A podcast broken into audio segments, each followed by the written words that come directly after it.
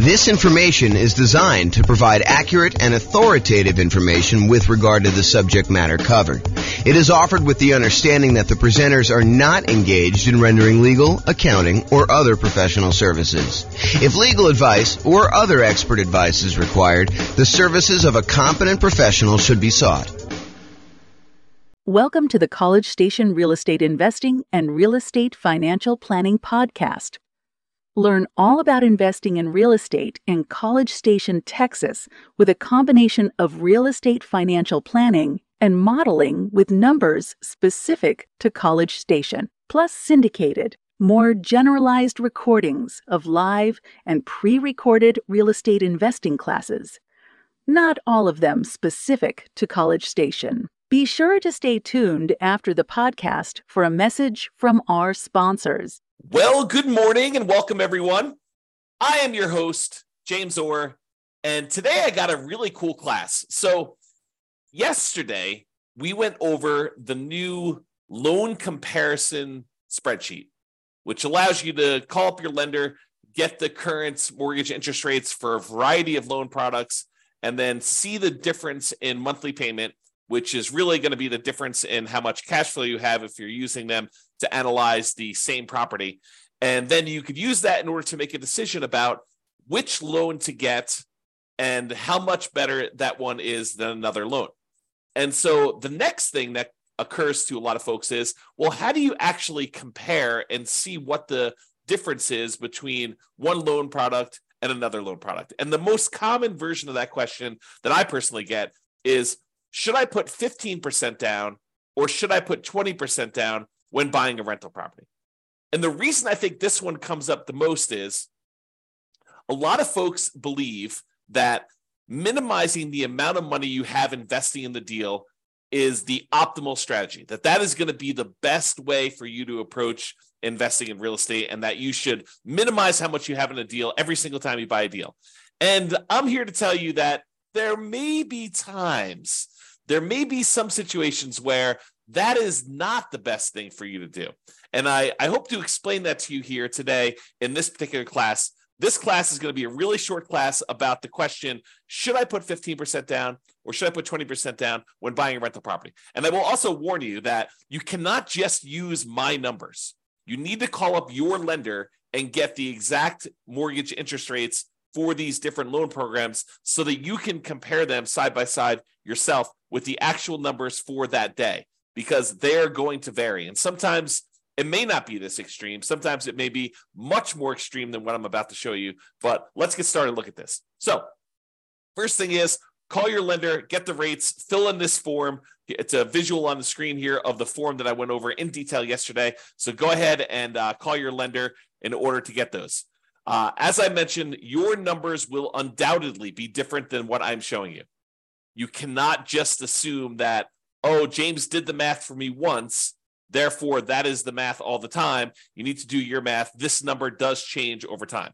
So, really, what we're doing is you remember this shows you all the different government loan programs, the conventional owner occupant loan programs. These are primarily for people doing like house hacking or nomad strategy where you're moving into the property. And then this kind of like greener section here is all the conventional investment property loans. And we've got 15% down, with PMI, and then 20%, 25%, 30%, and 40% to show you.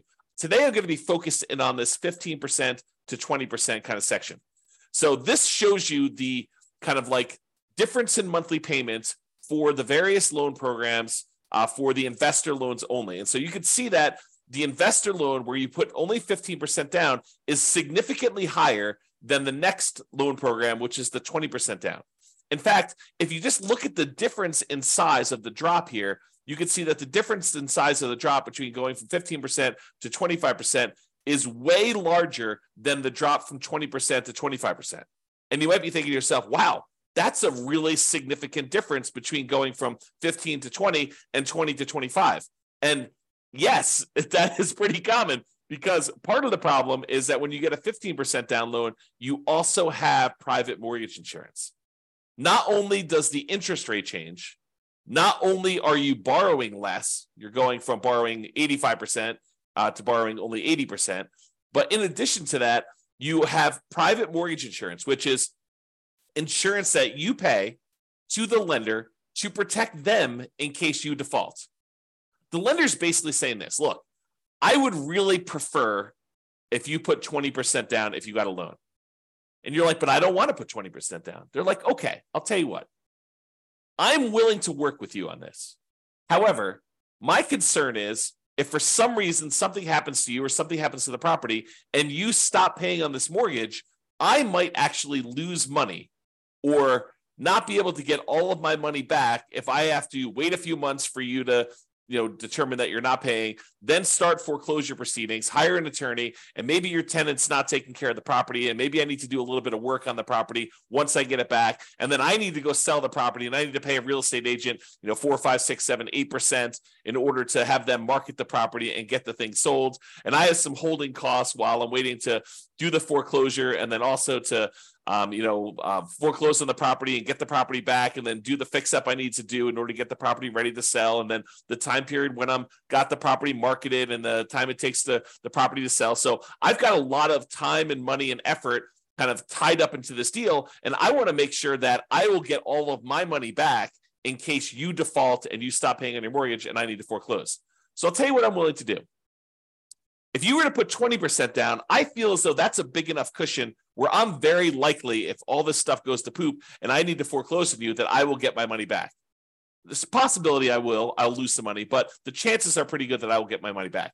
However, if you want to only put 15% down, this is what we'll do. If you go pay this third party insurance company that will insure me in case you default and they will make up the difference, they'll make me whole for that amount that I'm short, then I will actually make you the loan with you putting 15% down. And so they say, you pay this third party insurance company, you're paying them, you're going to pay them a fee to protect me. And that's what PMI is. If you put 20% down, you don't have private mortgage insurance, PMI. If you put less than 20% down, the lender's like, hey, look, I'm willing to make you this higher risk loan, but I want you to protect me in the process. Okay. And so that's one of the things that's going on here. Let's look at the payment difference. I've just zoomed in on that loan comparison spreadsheet, and I'm just looking at the 15% down and the 20% column. It tells you the amount you put down, the amount of the loan that you're getting, the difference between those two. Um, there's also a note here about how many points there were. When I called up, there were actually points to get these rates. But here is the actual interest rate difference. So the interest rate difference between 15 and 20, the day that I called, which is not normal. I think that usually it's a little bit larger than this, but the day I called was only one eighth of a point difference which you may see it to be an eighth of a point. You may see it to be the same. You may see it to be more than an eighth of a point. In addition to that, there's also PMI on this 15% down loan, which is what we just talked about. So the overall effective interest rate difference is 7.22 versus 6.625. And again, when you call your lender, these will be different for you. You cannot use my numbers. All right. What that means though is when you borrow this amount, the two different amounts that they're borrowing. One that's 15% down, one is 20% down. The difference in the monthly payment here is right here shown. So um, 2481, 2305. Um, basically, the difference here between those two uh, shows you the number here. And so 50% down versus 20% down payment. The difference in cash flow between 15% down and 20% down is $326 a month. That's a big difference. It's the difference between that $3,062 and 2,736, $326 difference. So if you annualize that, multiply it by 12, you get $3,912 per year. So you'd get $3,912 more per year for putting 5% more of the purchase price down. Remember, it's not just that you're borrowing less, but it's also, it is that you're borrowing less. It's not just that, but it's also you have a lower interest rate and you no longer have PMI. So for the extra $22,500, which is 5% of the purchase price in this case, that you put down, you earn $3,912 per year more, which is a 17.39% return on the extra down payment. Now, technically, you'd save a little bit more on closing costs because you know your closing costs on a loan that's smaller is a little bit lower, but we're not taking that into account. It's relatively small.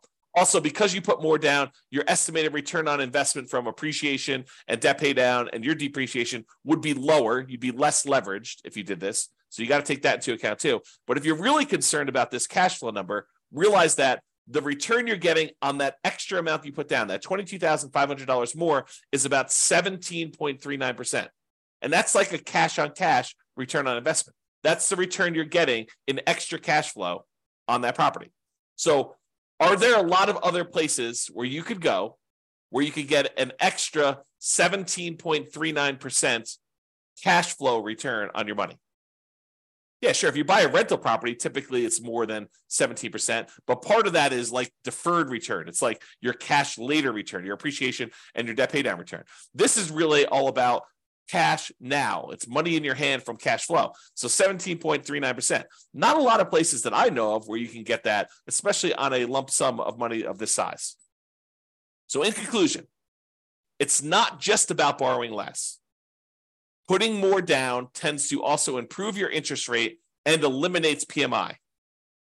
You can determine the difference in payments to estimate the difference in cash flow, since the income is going to be the same if you're analyzing the same property. Then you divide that difference in annual cash flow by any extra you had to put down to estimate the extra return in cash flow that you're earning on that extra down payment.